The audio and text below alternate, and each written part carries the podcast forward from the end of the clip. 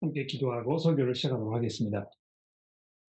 하나님 아버지, 오늘 아침에 주의 말씀을 듣기 위해서 우리가 교회로 모였사오니 주의 성령께서 우리를 인도하여 주시고 하나님의 말씀이 우리에게 주시는 하나님의 뜻과 계획을 잘 이해하며 우리의 삶을 하나님의 뜻에 맞추어 살아, 살아가도록 우리를 가르쳐 주시고 인도하여 주옵소서. 예수 그리스도의 이름으로 간절히 기도합니다. 아멘. 오늘 아침에는 디모데전서 맨 앞부분으로 돌아가서 이 서신서의 시작을 잠시 살펴보면서 설교를 시작하려고 합니다. 1장 1절에서 바울은 이렇게 편지를 시작하고 있습니다. 우리 구주 하나님과 우리의 소망이신 그리스도 예수의 명령을 따라 그리스도 예수의 사도된 바울은 여기서 특별히 예수님을 우리의 소망이신 그리스도 예수라 이렇게 부른 부분을 주목해 보십시오. 이 소망이라는 단어에는 현재는 다만 약속으로 주어진 즉 아직은 아닙니다만 앞으로 장차 다가올 앞으로 우리가 겪게 될 미래를 바라보고 참고 인내하는 기다림을 담고 있는 그런 단어입니다. 그리스도께서 우리의 소망이라고 하셨을 때 이는 1차적으로 우리가 믿음으로 아, 우리가 믿음으로 그리스도와 연합하여 그리스도께서 우리 안에 그리고 우리가 그분 안에 있지만 아직은 우리가 그분을 육안으로 볼 수 없는 현재 우리의 상황을 염두에 두면서 언젠가 예수께서 우리를 만나시려고 다시 오실 것을 표현하고 있는 것입니다. 예수를 우리의 소망이라고 고백하는 우리 그리스도인들의 삶은 다시 오실 그분을 고요하게 그러나 간절히 기다리는 기다림의 삶인 것입니다. 멀리 여행을 떠난 내 남편이나 아내를 기다리듯이 또는 학업이나 직장을 위해서 타지에 살고 있는 사랑하는 아들이나 딸을 손꼽아 기다리듯이 우리는 우리의 구주이신 예수를 만나기 위해서 그분 오실 날을 학수고대하며 살고 있는 것입니다. 그러나 동시에 우리의 소망이신 그리스도 예수라는 이 표현 속에는 그리스도께서 우리를 만나시기 위하여 다시 오셨을 때 그분 안에서 하늘의 이 모든 축복을 하나님께서 그 사랑하는 자녀들에게 주시고 창세 전부터 예정하셨던 이 하나님의 기업을 우리가 마침내 하나도 남김없이 풍성하게 차고 넘치도록 누리게 될 것이라는 우리의 이 믿음이 여기 이제 담겨 있는 것입니다. 하나님께서 우리에게 약속하신 이것이 현실로 이루어지는 그 날, 지금의 우리의 모든 수고와 눈물과 기도가 헛된 것이 아님을 확인해 줄 것입니다. 그래서 오늘 본문의 이 8절 말씀에 보시면 이 경건은 범사에 유익하니 금생과 내생에 약속이 있느니라 이제 이렇게 말씀하였는데요. 어, 이 8절 말씀을 이제 세번역 성경으로 읽어보시면 경건은 모든 면에서 유익하니 이 세상과 장차 올 세상의 생명을 약속해 줍니다. 자, 이 세상과 장차 올새 새 세상에서의 이 생명을 약속해 준다 이렇게 번역을 해 놓았습니다. 이 경건함 속에는요 현재 우리가 이, 이 세상에서 누릴 수 있는 이 참 생명의 그 풍성함 이것이 약속되어 있을 뿐만이 아니라 장차 우리게 될 우리가 누리게 될 이 영생의 삶을 얻는 비결도 여기에 약속되어 있다고 말씀하고 있는 것입니다. 그래서 우리가 오늘 본문을 살펴보면서 이 세상과 장차올 세상의 이 생명을 약속하는 이 경건의 삶에 대해서 잠시 생각해 보려고 합니다. 여러분이 6절 말씀을 주목해 보십시오. 내가 이것으로 형제를 깨우치면 그리스도 예수의 좋은 일꾼이 되어 믿음의 말씀과 내가 따르는 좋은 교훈으로 양육을 받으리라. 자, 여기 보시면, 아, 바울 사도가 디모데에게 예수 그리스도의 좋은 일꾼이 되는 것에 대해서 말씀하고 있습니다. 또 예수의 좋은 일꾼으로 살기 위해서 믿음의 말씀과 좋은 교훈으로 꾸준히 양육을 받아야 할 이 필요성에 대해서 말씀하고 있는 것입니다. 여기 그 일꾼으로 번역된 이 단어는요, 제가 3장 8절에서도 말씀을 드렸습니다만, 거기 이제 그 집사라고 번역된 이 단어인데, 기본적으로 이 주인을 섬기는 종의 모습을 설명하고 있는 단어라고 제가 설명을 드렸지 않습니까? 디모데에게는 이 교회에서 그리스도의 종으로 하나님의 교회를 보살피고 하나님의 말씀으로 다스리는 그런 역할을 주어졌는데요. 예, 그 후에 교회에서 특정한 몇몇 사람들에게 그 역할이 맡겨져서 저와 같은 목사들에게 그 임무가 부여되었다고 말씀을 드렸습니다. 그러나 동시에 그리스도 예수를 주인으로 섬기는 삶은 모든 성도들에게 주어진 것입니다. 여러분들도 그리스도의 일꾼인 것입니다. 물론 주인을 섬기는 이 방법의 차이는 있을 수 있겠습니다만 그리스도인이라면 예수께서 자기의 주인이심을 고백하는 사람들이요. 그리스도께서 주인이시라면 나는 그분을 섬기는 종의 신부임을 고백하는 것입니다. 이 섬기는 일, 자기 자신을 종의 신분으로 이해하는 이것이야말로 기독교 신앙의 가장 역설적인 진리가 아닐까 이렇게 생각합니다. 우리는 그리스도 예수의 복음 안에서 참된 자유를 얻은 자들입니다. 그렇지 않습니까? 우리가 죄와 죽음의 권세에서 자유하게 되었고 그 결과 부에 처할 줄도 알고 가난에 처할 줄도 아는 모든 상황에서 모든 것을 할 수 있는 그 어떤 상황에서도 유연하게 대처할 수 있는 그래서 유대인에게는 유대인처럼 이방인에게는 이방인처럼 율법 아래 있는 자들에게는 율법 아래 있는 자처럼 이 세상의 그 어떤 요구와 풍속에도 더 이상 묶이지 않는 이 참된 자유를 누리는 사람들입니다만 동시에 우리는 그리스도께 메인바된 오직 그분을 통해서만 그분과의 관계를 통해서만 내 스스로를 바라보고 내 존재의 목적을 이해하는 그리스도 예수의 종이로 일꾼인 것입니다. 이것이 이 기독교인들의 이 역설적인 이 삶의 모습인 것입니다. 이 삶은 그리스도를 만난 첫 순간부터 내 삶이 마감되는 그 마지막 순간까지 계속되는 것이요. 이 세상의 이 직업처럼 은퇴할 때가 있는 아, 그런 것이 아니라는 것입니다. 어떤 분들은 이제 내가 교회에서 일을 할 만큼 했으니 이제는 좀 편하게 내려놓고 다른 사람들이 하도록 길을 털어줘야, 털어줘야겠다 이렇게 말씀하시기도 합니다만 저는 도무지 그 논리를 따라가기가 어렵습니다. 왜 그렇게 말씀하시는 것인지 잘 한번 생각해 보십시오. 물론 시간이 흐름에 따라서 내 상황과 형편이 바뀜에 따라 내가 섬기는 방법도 변할 것입니다. 그러니까 지금은 제가 교회 담임 목사 역할을 하고 있습니다만 언젠가는 다른 적임자가 그 역할을 맡는 것이 더 바람직한 때가 분명히 오게 될 것입니다. 그러나 그렇다고 해서 그리스도의 일꾼으로서의 제 책임과 역할이 끝나는 것은 아닙니다. 여러 가지 다른 방법으로 어떤 면에서는 담임 목사 역할을 맡고 있는 동안, 동안보다 더 좋은 방법으로 나의 주인이신 예수 그리스도를 계속 섬기게 될 것이라고 저는 벌써부터 그때가 기다려진다고 말씀드릴 수 있습니다. 그리스도께서 저에게 주신 사명은 6절 앞부분에 말씀하고 있는 것처럼 교회 교회 형제들에게 자매들에게 올바른 말씀의 교훈을 가르치고 깨우치는 이름, 이름으로 그 어떤 형태로든지 이 담임 목사의 역할을 내려놓은 후에도 그 책임을 계속 맡아가야 할 텐데요. 여러분들에게도 하나님께서 그리스도의 일꾼으로 맡기신 그 책임과 역할이 있는 것입니다. 교회에서 우리가 이미 뭐 고린도 전설을 살펴볼 때도 여러 번 이야기를 했습니다만 우리 모두가 필요한 존재들이고 교회의 공공 이익을 위하여 하나님께서 여러분들에게 주신 여러분의 은사를 사용해서 형제 자매들을 돌보고 섬기며 세워주는 이 역할을 잘 감당하는 것을 통해서 그리스도의 온전한 참된 일꾼으로 살아가도록 우리를 부르신 것인데 우리가 과연 그 역할을 내 사명으로 내 삶의 존재의 목적으로 이해하면서 거기에 헌신하는 삶을 살고 있는지 우리가 오늘 본문 말씀을 통해서 돌아보게 되는 것입니다. 내가 왜 이 땅에 지금 살고 있는 것인가? 내가 무엇을 위해서 살고 있는 것인가?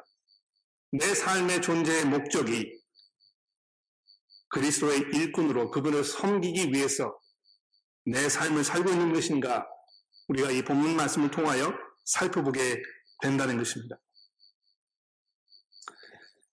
교회에서 연세가 들어가시면 갈수록 그리스도를 향한 믿음이 깊어지시고 그 믿음이 정말 주를 섬기는 그 모습으로 승화되는 이 아름다운 믿음의 본을 보이고 계신 분들을 보면서 얼마나 많은 감사와 격려를 얻게 되는지 모릅니다. 예수께서 이 땅에 섬김을 받으러 오지 아니하시고 오히려 섬기러 오셨다고 말씀하시면서 자기의 목숨을 많은 사람들의 대속물로 내어주셨다가 이 하신 그 말씀을 기억하면서 나도 교회에 갈 때 섬김을 받으러 가는 것이 아니고 형제 자매들을 섬기고 섬기려고 가는 것이라고 고백하시면서 그 본을 보이시는 분들이 우리 교회의 참 믿음의 선배요 선생님이 되는 것입니다. 내가 나이가 많이 들었을 때 내가 과연 어떤 모습으로 그리스도의 일꾼으로서의 삶을 살 것인가 이것을 지금부터 잘 생각하고 준비하면서 계획하지 아니하시면 그 때가 되었을 때 아무런 힘도 발휘하지 못하는 아무런 쓸모가 없는 그런 존재가 되지 않겠습니까? 아, 그런데 바울 사도는 이 그리스도 예수의 좋은 일꾼으로서의 그 역할을 잘 감당하기 위해서 이 믿음의 말씀과 따르는 좋은 교훈으로 양육받는 것의 그 필요성에 대해서 말씀하고 있습니다. 믿음의 말씀과 좋은 교훈은 예수 그리스도의 복음을 말하는 것입니다. 이미 3장 16절에서 우리의 참된 경건으로 인대하는 이 하나님의 비밀에 대하여 사도 바울이 뭐라고 말씀하였습니까? 이 경건에 이르는 이 비밀, 이 비결은 내 자신을 쳐서 복종시키는 시키는 이 내 안에 있는 모든 탐욕을 제거하려는 그런 노력에 있지 아니하고 복음 안에 제시된 그리스도의 이 주 되심을 믿음으로 고백하고 그것을 바라보면서 그것을 의지하는 것이라고 사도 바울이 이미 우리에게 설명해 주지 않았습니까? 우리가 이 말씀으로부터 멀어질 때, 또 이 말씀을 끊임없이 우리의 마음과 생각을, 아, 이 말씀이 끊임없이 우리의 삶과 이 생각을 인도하며 우리의 길을 밝히 비추어 주실 때, 그때야 비로소 우리가 그리스도의 일꾼으로서의 역할을 신실하게 감당할 수 있게 되는 것입니다. 그렇지 않으면 어떻게 되겠습니까? 그저 우리의 섬김은 우리 자신의 경험과 생각에 근거하여 내 주장을 남들에게 관철시키려는 섬김이 아닌 남을 지배하고 그 위에 군림하려는 시도로 변질될 것입니다. 이 끊임없이 어, 우리를 섬기시기에 오셨던 이 그리스도의 복음을 우리가 듣고 그것으로 꾸준히 양육을 받고 꾸준히 우리가 마음의 생각에 이그 어, 생각을 정리해 나아갈 때에 비로소 어, 주를 섬기는 이 일꾼으로서의 삶이 무엇인지를 우리가 마음속에 깊이 깨닫게 되어 간다는 것입니다.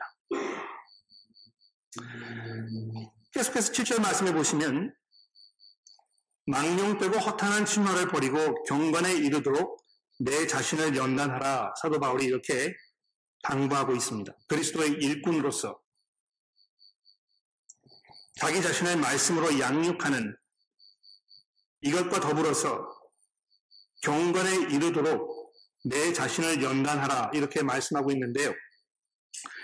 어, 주중에 이제 그 세오지게 그룹에서 아마 이 부분을 다루셨지 않을까 생각이 되는데 아, 그룹에 참석을 못하셨거나 교회 오시기 이전에 아, 이 말씀을 미리 생각해 보지 못하셨다면 아마 여러분들은 이 8절, 아, 7절 말씀을 읽으시면서 아 이것이 어떤 그 수도승들이 사원에 들어가 가지고 아, 어떤 그 열심히 돌을 닦는 것 같은 마치 아, 그 신앙을 잘 가지기 위해서 많은 염려 속에서 간절한 마음으로 자기 자신을 복종시키면서 절제의 훈련을 계속해 나가면서 자기 마음속에 있는 모든 탐욕들을 제거하면서 내가 더더욱 세상과 구별된 거룩한 삶을 살도록 내가 최선의 노력을 다하고 훈련하는 이런 훈련을 말하는 것이구나 이렇게 아마 이해가 되실 것입니다. 제가 계속 이 디모데 전설을 통해서 여러분들에게 주신, 드리려는 그 말씀이 무엇이냐 하면, 아, 세상 사람들이, 일반적으로 모든 종교들이 어떤 그, 어, 성숙한 신앙의 모습을 갖는 그 방법에 대하여 다 그런 식으로 얘기한다는 것입니다. 뭐, 이 금욕을 한다든지, 그렇죠? 그래서 세상에 많은 욕심을 부리지 아니하고, 그저 아, 내가 가진 것 가능한 한 적게 적게 줄이면서 내가 세상과 구별된 세상에 미련을 남기지 않는 아, 이런 삶을 내가 살아가야 되겠다. 그래서 가급적이면 결혼도 하지 말고 뭐 이 좋은 음식 먹는 것도 내가 좀 피하고 이렇게 함으로 인해서 내가 정말 내 스스로를 경건하게 마치 이 하나님과 같은 그런 아, 사람으로 변화시켜 가야 되겠다. 이런 생각을 계속 하게 된다는 것이죠.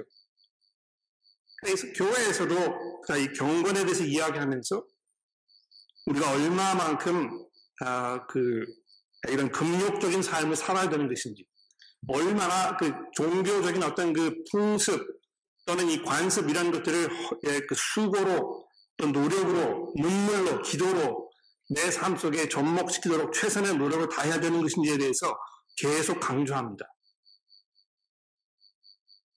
그러나 이것은 마치 내 삶에 일어나는 이 변화들이 복음과는 무관하게 나의 수고와 나의 노력으로 이루어질 수 있는 것처럼 우리를 착각하게 만드는 오류가 분명한 것입니다. 여러분과 저로 하여금 경건에 이르도록 또는 경건한 삶을 살도록 참 경건의 모습으로 우리가 살아가도록 하는 그 길은 무엇입니까?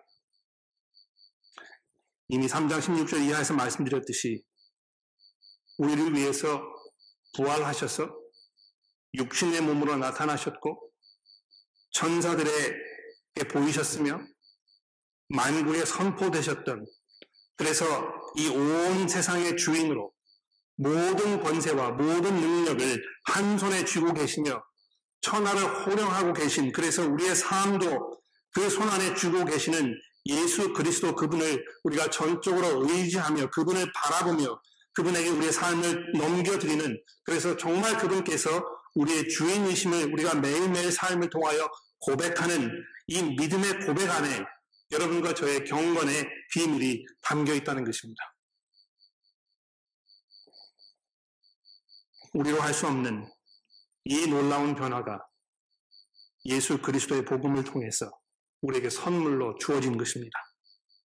우리가 한때는 죄와 사망의 권세에서 영영 형벌받을 죄인의 모습으로 하나님과는 아무런 관계없는 이런 상황 속에 놓여 있었지만 이제 우리가 그 부르심을 받아서 영원하신 하나님의 기업, 기업을 온전하게 누리게 되는 하나님의 참된 가족의 일원으로 초대받은 이 놀라운 변화가 복음만에 담겨 있다는 것입니다.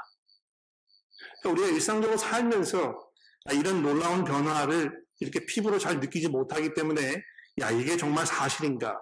내가 정말 이 복음의 은혜 안에 살고 있는 것인가? 이 복음이 정말 우리에게 이 놀라운 어떤 그 능력을 발휘하고 있는 것인가? 이렇게 회의를 갖게 되고 의심하게 되는 것이 분명히 있습니다. 어제와 오늘의 내 삶을 비교했을 때 내가 별로 그렇게 많이 달라진 것 같지 아니하고 또 작년과 비교했을 때 내 지금 현재의 모습이 과거와 똑같은 문제로 같이 고민하고 신음하고 있는 이런 상황을 보면서 과연 복음이라는 것이 내 삶 속에 무슨 영향력을 발휘할 수 있는 것인가? 예수를 주로 고백하는 이 삶이 과연 경건을 경건으로 나를 이끌어갈 수 있는 것인가에 대해서 고민하고 염려하는 이런 분들이 많이 계실 것입니다. 그러나 오늘 7절과 8절 말씀에서 사도 바울이 뭐라고 이야기하고 있는지 들어보십시오. 망령되고 허탄한 신화를 버리고 경건에 이르도록 내 자신을 연단하라. 육체의 연단은 약간의 유익이 있으나 경건은 범사에 유익하니 금생과 내생에 약속이 있느니라. 제가 이것을 세 번역 번역으로 다시 한번 그 8절 말씀을 읽어드리겠는데요. 이 몸의 훈련은 약간의 유익이 있으나 경건은 모든 면에서 유익하니 이 세상과 장차 올 세상의 생명을 약속해 줍니다. 이렇게 번역해 놓았습니다. 훨씬 세 번역 번역이 아, 더잘 번역됐다고 저는 생각이 되는데요. 우리가 예수를 믿으면 예수 안에 있으면 예수께서 나의 구주가 되셨다는 이 복음의 약속 안에 우리가 있으면 이것이 모든 면에서 유익하다는 것입니다. 우리가 지금 현재 이 세상에서 살고 있는 우리의 삶이 이 복음으로 인하여 윤택해질 뿐만이 아니고 장차 올 이 세상에서 누리는 그 생명도 우리가 약속되어 있다는 것을 이 복음이 우리에게 증거하고 있다는 것입니다. 어떻게 그렇습니까, 여러분? 예수를 믿음으로 인하여 여기 이제 그 경건에 이르도록 내 자신을 연단하라 이렇게 되어 있는데요. 아, 마치 이것은 아, 경기장에서 훈련 아, 경기를 치르기 위해서 훈련하고 있는 이 그 운동 선수가 자기의 그 기본기를 아주 탄탄하게 다지고 거기에서 벗어나지 않도록 매일 똑같은 훈련을 반복하는 그래서 깊이 생각하지 않아도 자동적으로 어떤 그 자기 몸에 반응하는 아, 그런 지경에까지 갈 수 있도록 계속해서 같은 것을 연단 반복하는 아, 이 과정을 이야기하고 있습니다. 그러니까 살아가면서요, 내가 이제 삶에 어떤 그 어려운 문제를 만나게 되었을 때, 내가 어떤 결정을 내려야 하게 되었을 때, 내가 어떤 그 특별한 문제로 인해서 많은 고민과 염려 속에 있을 때, 즉각적으로 내 몸이 어떻게 반응하게 되는 걸 잘 한번 생각해 보십시오. 내가 그런 상황에 놓여 있다면, 내가 미처 얘기하지 못했던 상황이 벌어져서 내가 당황하게 되고, 야, 이거 어떻게 할 것인가에 대해서 조바심이 생기고, 염려가 생기고, 허둥지둥 사방을 돌아다니면서 해결책을 찾으려고 하는 이런 내 모습이 내 기본적인 어떤 그 반응인 것인가? 아니면 부활하신 그리스도께서 온 세상의 주인이 되시고, 되시고 그래서 내 삶이 그분의 손 안에 있으니 내가 지금 겪고 있는 이 모든 상황과 형편이 역시 그분의 다스림 가운데 있으며 그분께서 나를 사랑하심으로 내가 온전히 그분에게 내 삶을 맡겨드렸을 때 나에게 가장 좋은 것으로 그분께서 인도하실 것이라는 이 믿음이 내게 즉각적으로 반응되고 있는지 생각해 보시라는 것입니다. 아, 근데 사도 바울이 이 디모데 전서뿐만이 아니고 신약의 모든 그 편지들을 통해서 계속 이야기하는 것입니다만 내가 예수를 만남으로 인하여 내가 복음 안에 있음으로 인하여 내가 모든 것을 할 수 있다 이렇게 이야기하지 않았습니까? 그렇죠? 얼마나 놀라운 일입니까? 내가 어떤 상황에 있든지 간에 나는 더 이상 당황하지 않는다. 내가 어떤 형편에 있든지 간에 이것이 나를 막 집어삼켜가지고 내가 거기에서 이 그 마치 깊은 구렁텅이로 빠져 들어가는 것 같은 그런 상황에 내가 처하지 않는다. 나는 부에 처할 줄도 알고, 가난에 처할 줄도 알고, 나는 이방 사람들에게는 이방 사람들처럼, 유대인들에게는 유방인, 이방, 아, 유대인처럼, 내가 모든 사람들을 위해서 모든 것을 할 수 있는 참된 자유를 내가 누리고 있다고 사도 바울이 말씀하고 있습니다. 이 얼마나 풍성한 삶입니까? 어, 제가 주중에 재미있는 책을 한, 권 읽었는데요. 어, 경제, 개인의 경제 능력과 그 사람의 행복, 아, 수치 사이의 함수 관계를 설명하는 아, 그런 책이었습니다. 일반적으로 사람들이 아, 경제 능력이 늘어나면 늘어날수록 삶이 더 윤택해지고 행복해질 것이라고 이렇게 믿는다고 책이 지적을 하면서 그러나 실제로 아, 세계의 여러 도시들 가운데에서 가장 부유한 사람들이 모여 살고 있는 이 지역에 이 조사를 해 나가면서 어떤 결론에 도달하게 되었느냐 하면 어느 도시든지 간에 가장 풍요한 삶, 경제적으로 가장 풍요한 삶을 살고 있는 사람들의 그 삶 속에 가장 많은 개인적 문제점들이 발견되고 있다는 사실을 이 책이 지적하고 있는 것입니다. 제가 여러 번 뭐 설교 시간도 말씀을 드렸습니다만 시드니에서 가장 경제적으로 부유하다고 느껴지는 그 지역에 살고 있는 사람들 가운데에서 가장 많은 약물 중독이 가장 많은 아, 그 갬블링 문제가 계속해서 발생되고 있고 거기에서 가장 많은 사람들이 결혼이 파탄되고 있으며 가장 많은 젊은 그 자녀들이 거기에서 부모들과의 어려운 관계 속에서 신음하고 있다는 것을 말씀드린 적이 있습니다. 마치 우리가 그 이 세상에서 최선을 다하여 세상 사람들이 동경하는 그런 삶을 살면 정말 이 세상에 우리에게 줄 수 있는 이 모든 참 생명을 우리가 풍성하게 누릴 수 있을 것이라고 이야기하지만 실제로 이 모든 다타들 다 모아보면 그렇지 않다는 것입니다. 그러나 그것과 비교해서 사도 바울이 지금 우리에게 약속하는 이 경건의 훈련이 주는 즉 복음을 우리가 붙들고 그것이 우리 삶 속에서 즉각적으로 반응할 수 있는 어떤 그 기본적인 개인기로 우리 탄탄한 기본기로 우리의 삶에 접목될 수 있도록 훈련하는 이 과정을 통해서 우리가 갖게 되는 우리가 누리게 되는 이 그리스도인으로서의 참 생명이 얼마나 놀라운 것인가에 대해서 우리가 돌아보지 않을 수 없다는 것입니다. 물론 신앙생활을 하시는 분들 중에 삶이 그렇게 평탄하지 않으신 분들이 종종 있습니다. 아마 여러분들이 여러분들의 삶을 돌아보셨을 때도 내가 예수 믿은 지가 오래되었지만 또 내가 정말 교회에서 많이 헌신하고 수고하면서 예수 그리스도의 제자로서의 삶을 살고 싶다고 이렇게 생각하고 있지만 주변에 이 풍파가 아, 아, 줄어들지 아니하고 삶 속에서 계속 어려운 일들이 반복되는 것을 보면서 예수 믿는 것이 나에게 무슨 소용이 있을까? 약간의 회의를 가지고 계시는 분들이 있을지 모르겠습니다. 또 실제로 많은 분들이 밖에서 곱지 않은 시선으로 교회를 바라보면서 교회 다니시는 분들의 삶을 보니까 그분들의 삶이 별로 그렇게 매력적으로 보이지 아니하고 그분의 삶이 세상 사람들과 별로 다르지 아니하며 어떤 면에서는 세상 사람들보다 더 못한, 더 악한 모습으로 살고 있는 이런 생활을 바라보면서 예수 믿는 것이 도대체 무슨 소용이 있겠는가? 아, 이렇게 질문을 던지게 됩니다.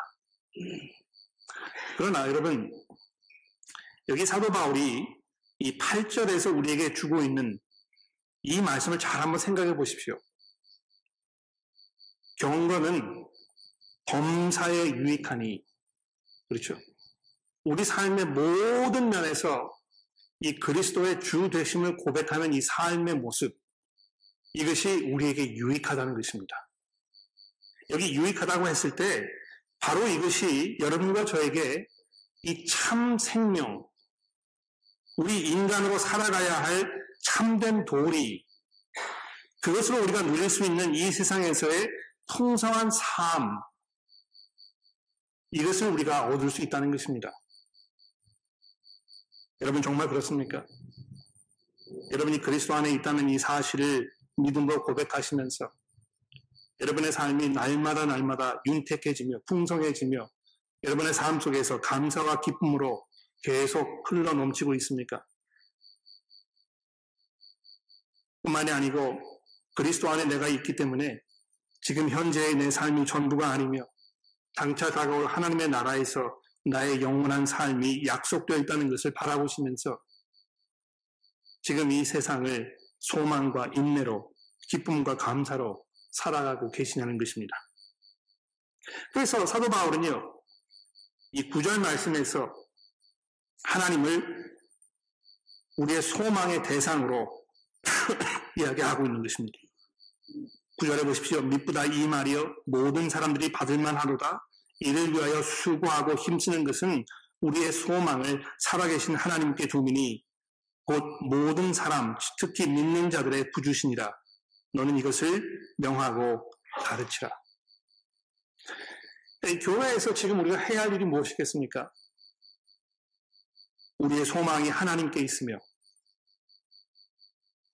우리가 그분을 우리의 소망으로 고백하며 살아갈 때 정말 우리가 금생과 내생에서 풍성한 삶을 살 수 있다는 것을 우리가 약속하고 또 그것을 가르치며 또 그것을 몸소 실행하는 이런 그, 그 모습으로 우리 교회가 우리 교회가 가야 한다는 것입니다. 마지막 부분을 보십시오. 12절에 보시면 이 그리스도의 참된 일꾼으로서 이제 마지막 당부를 바울 사도 하고 있습니다. 누구든지 내 연소함을 업신여기지 못하게 하고 오직 말과 행실과 사랑과 믿음과 정절에 있어서 믿는 자의 본이 되어 내가 이럴 때까지 읽는 것과 권하는 것과 가르치는 것에 전념하라. 내 속에 있는 은사 곧 장로의 회에서 안수 받을 때에 예언을 통하여 받은 것을 가볍게 여기지 말며 이 모든 일에 전심 전력하여 너의 성숙함을 모든 사람들에게 나타내게 하라. 내가 내 자신과 가르침을 살펴 이 일을 계속하라 이것을 행함으로 내 자신과 내게 듣는 자들을 내가 구원할 것이니라. 아, 매번 설교를 시리즈를 진행할 때마다 느끼는 것입니다만 아, 설교 이제 계획표를 이렇게 짤 때 아, 이렇게 이렇게 이거를 이제 그 조정을 해서 아, 본문 말씀을 설교를 하면 되겠다 이렇게 생각하게 됩니다만 아, 실제로 설교를 준비하기 시작하게 되면 아쉬운 점들이 참 많습니다. 오늘 본문 말씀을 이렇게 보면서도 아 이거를 두 번으로 나눠서 설교를 했으면 아, 정말 좋았겠다. 특히 12절 이하의 말씀에서 여러분들에게 드릴 말씀이 많이 있는데 아, 이 부분을 아, 그두 아, 번으로 나누어서 했, 었으면 아, 참 좋았겠다는 생각이 아, 계속 들었습니다. 그래서 오늘은 설교를 40분 하지 말고 1시간 20분 정도로 하면 이 나머지 부분도 다 다룰 수 있지 않을까 이런 욕심이 생겼는데요. 아마 그렇게 하면 제가 여러분들에게 별로 호응을 얻지 못할 것 같아서 이 마지막 부분에서 몇 가지 중요한 사실만 좀 여러분들에게 나누어 드리려고 합니다. 이 16절 맨 마지막 절에 보시면 이것을 행함으로 내 자신과 내게 듣는 자들을 구원할 것이라 이렇게 사도 바울이 디모데에게 권면하고 있습니다. 아, 이 구원이라는 이 말, 즉 하나님께서 우리에게 예배해 놓으셨던 그 종착역, 그렇죠? 아, 하나님의 나라에서 우리가 누리게 될 이 풍성한 삶, 거기에 이르게 될 것에 대하여 지금 사도 바울이 이야기하고 있는 것입니다. 지금 우리가 이 세상에서 그리스도의 일꾼으로 참된 삶을 살면서 우리가 누릴 수 있는 이 삶의 풍성함을 누리는 것도 중요한데 그것뿐만이 아니고 그 과정을 통하여 거기에 그 종착역이 있다는 것입니다. 그렇죠? 그 종착역이 무엇입니까? 우리의 구원이라는 것입니다.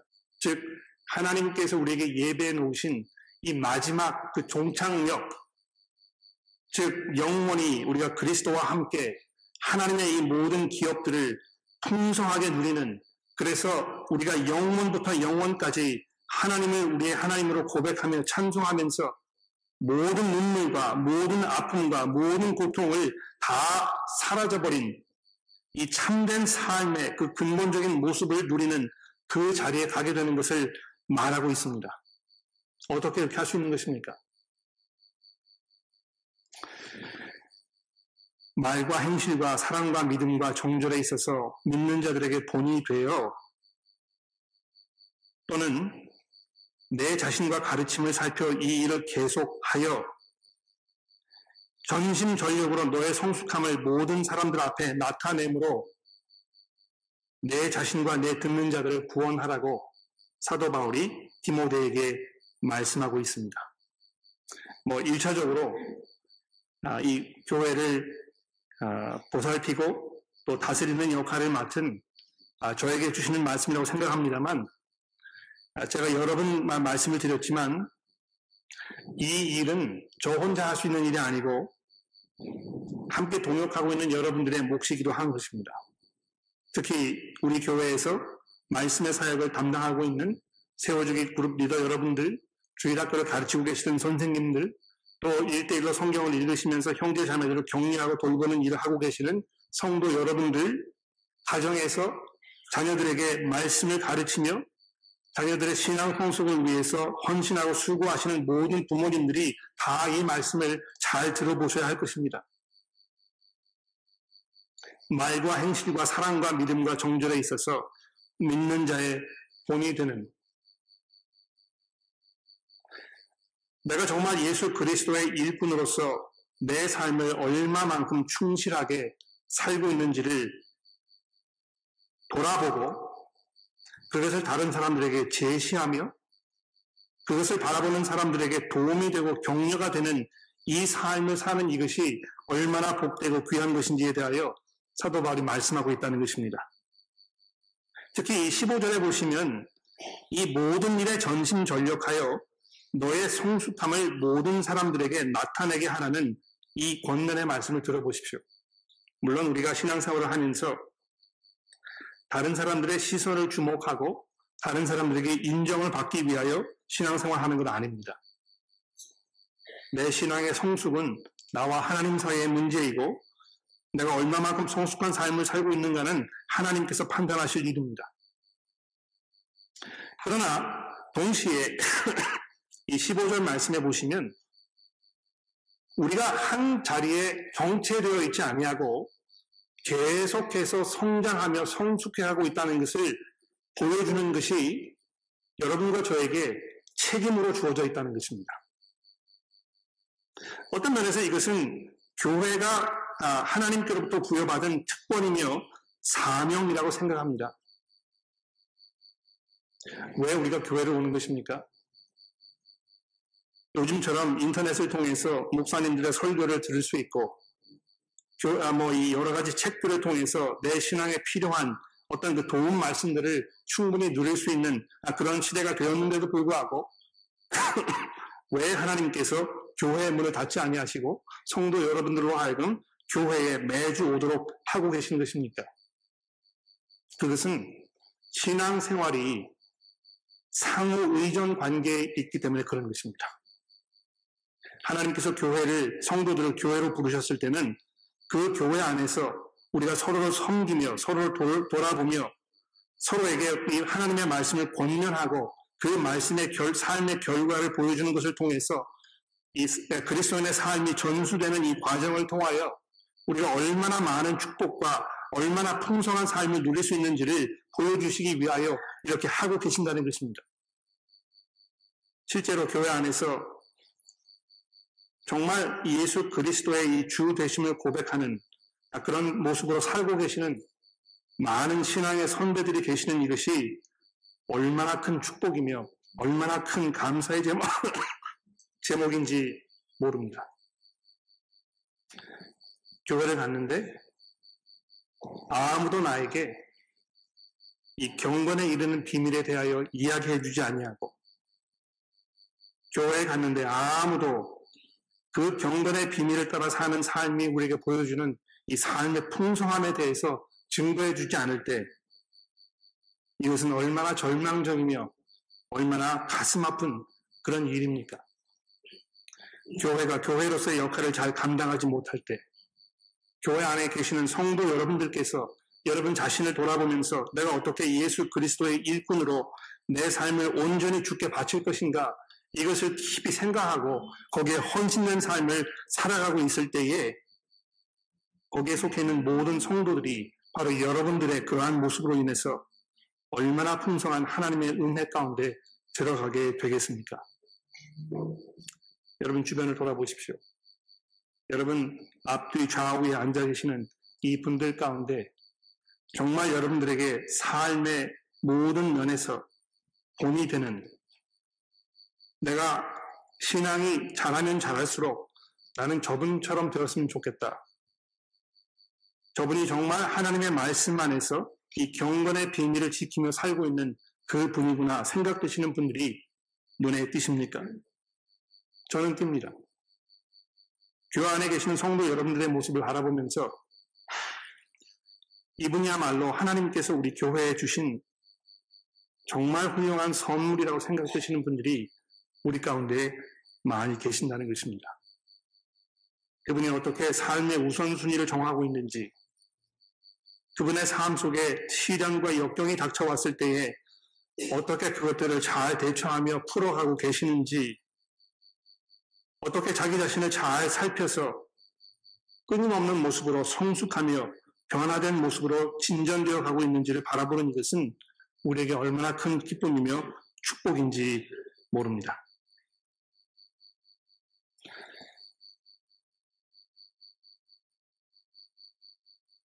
10년 전에 어, 제가 했던 아, 이 본문 말씀의 설교 원고를 제가 주중에 찾았습니다. 아, 제가 이제 설교를 한 후에 설교 원고를 다 지워버리는 거를 아, 수년째 해오고 있는데요. 공교롭게도 이 본문 말씀의 그 설교 원고를 제가 한 10여 년 전쯤에 했던 그 원고를 찾아서 제가 읽어보게 되었습니다. 근데 얼마나 얼굴이 화끈거리는지 아, 교회에 있는 성도 여러분들이 이 설교를 들으시고 무슨 도움이 되셨을까? 아, 왜 이 본문을 이렇게 설교했을까? 그런 아쉬움이 얼마나 많이 있었는지 모릅니다. 아, 근데 그 좀 창피한 마음이 들었었습니다만 아, 사실 이 본문 말씀의 마지막 부분을 제가 읽으면서 또 감사하는 마음도 들었던 것 같습니다. 전심전력하여 너의 성숙함을 모든 사람들에게 나타나게 하라.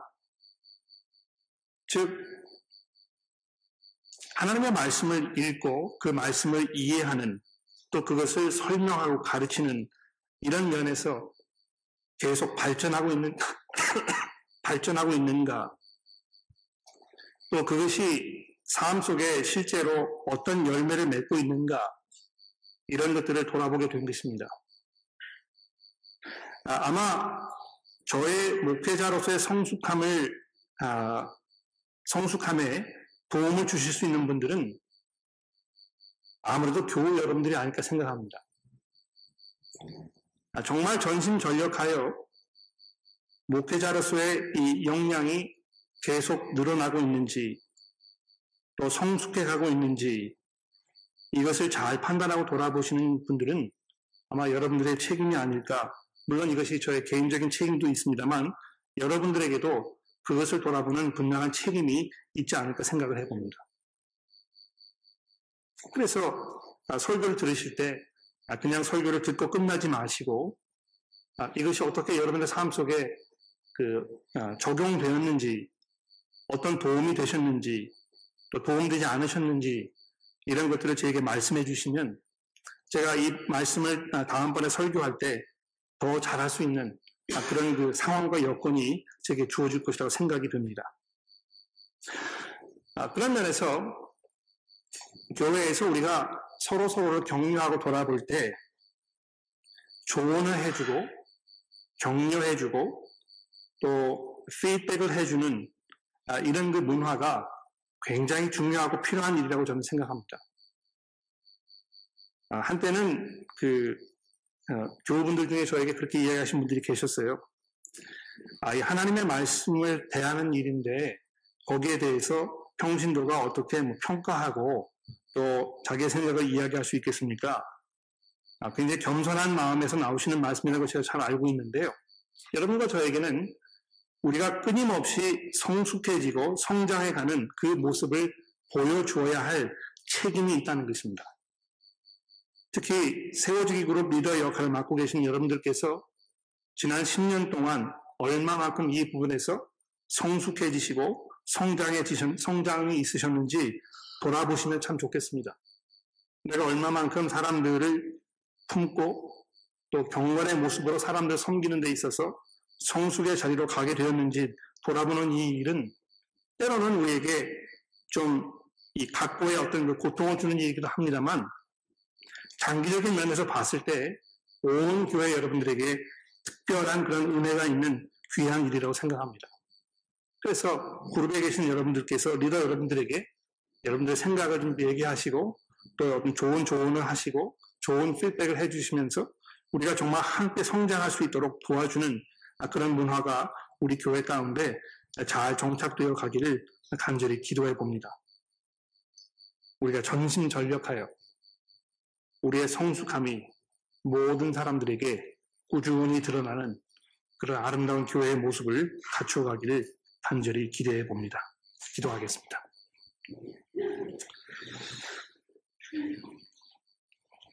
우리의 소망이 되시는 하나님,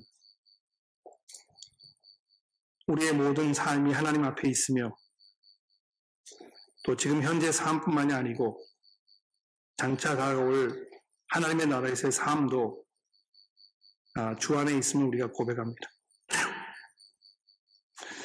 하나님 이 땅에서 사는 우리의 삶이 아, 그리스도의 일꾼으로서 풍성하며 온전한 삶이 되게 하시고 아, 우리가 그 안에서 이 일꾼으로서의 역할을 잘 감당하게 되기 위하여 우리가 행하여야 할 바들을 잘 돌아보며 또 적용하는 우리가 되게 도와주옵소서.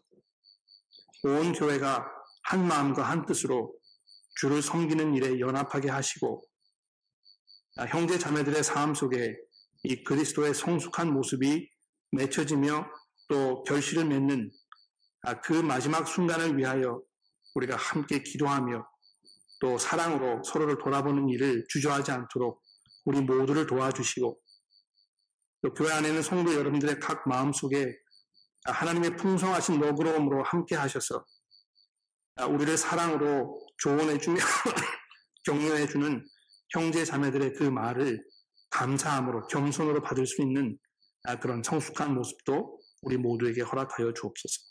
예수 그리스도의 이름으로 간절히 기도합니다.